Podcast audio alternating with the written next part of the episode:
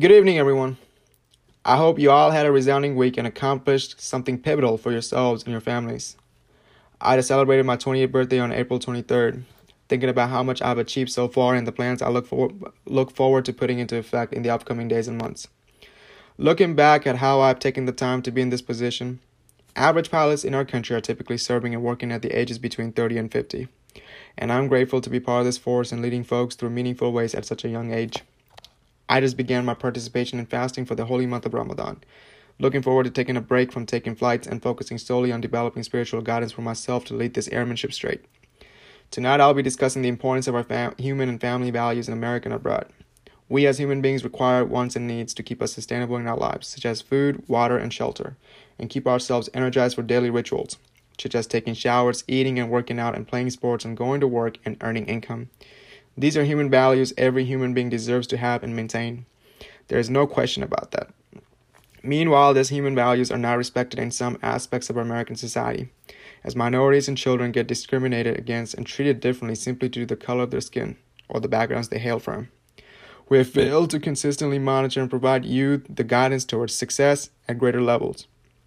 And that's what my involvement with the United States Congressional Award Program will showcase. The federal guidance is there, but people have to guide every corner of the youth about opportunities like the program for success.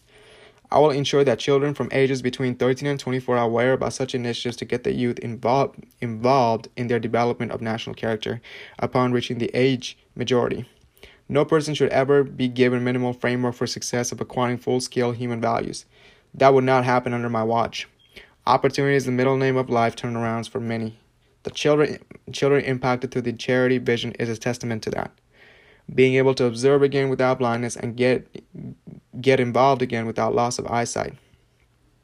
That's what we would love to see. As far as family values, our families, regardless if we come from the middle class or top, top privileged class, have defined the social morals and ethics of how we should grow up from children to productive members of the society. Passed, passed down to us for generations, Family values help us become accountable for how we act and govern our family members as well as doing things that are fundamental to the American principles as citizens. Right now, many of our current youth generation have strayed away from the traditional family values that are leading to doing things not typical and oftentimes getting themselves into trouble. Family conflicts are also the contribution of getting astray from traditional values, and that's breaking families into separation at record pace. Family is what America what makes America productive and resilient against any strength of weakness and woes. We need to change the rates of such disregard for family values through educational programs and regular available counseling to the youth. I myself had issues with adhering to certain family values due to differences of thoughts and beliefs from my elderly generation folks. But I will also work diligently to accept differences within family and work to get along to get along to, together socially. It would not be easy for all of us, but we will work on this one at a time. As I'm reminded of God's work to give us the opportunity to regain family strength and straight together as strong families from the scriptures, I will ensure that I lead by example to having fun and doing things that keep us keeps us together rather than divide against each other, no matter the differences.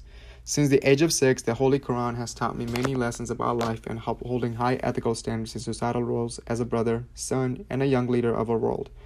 I look forward to having a great rest of this holy month and making an impact for those who need an opportunity for survival and being able to live life again before the celebration of Eid.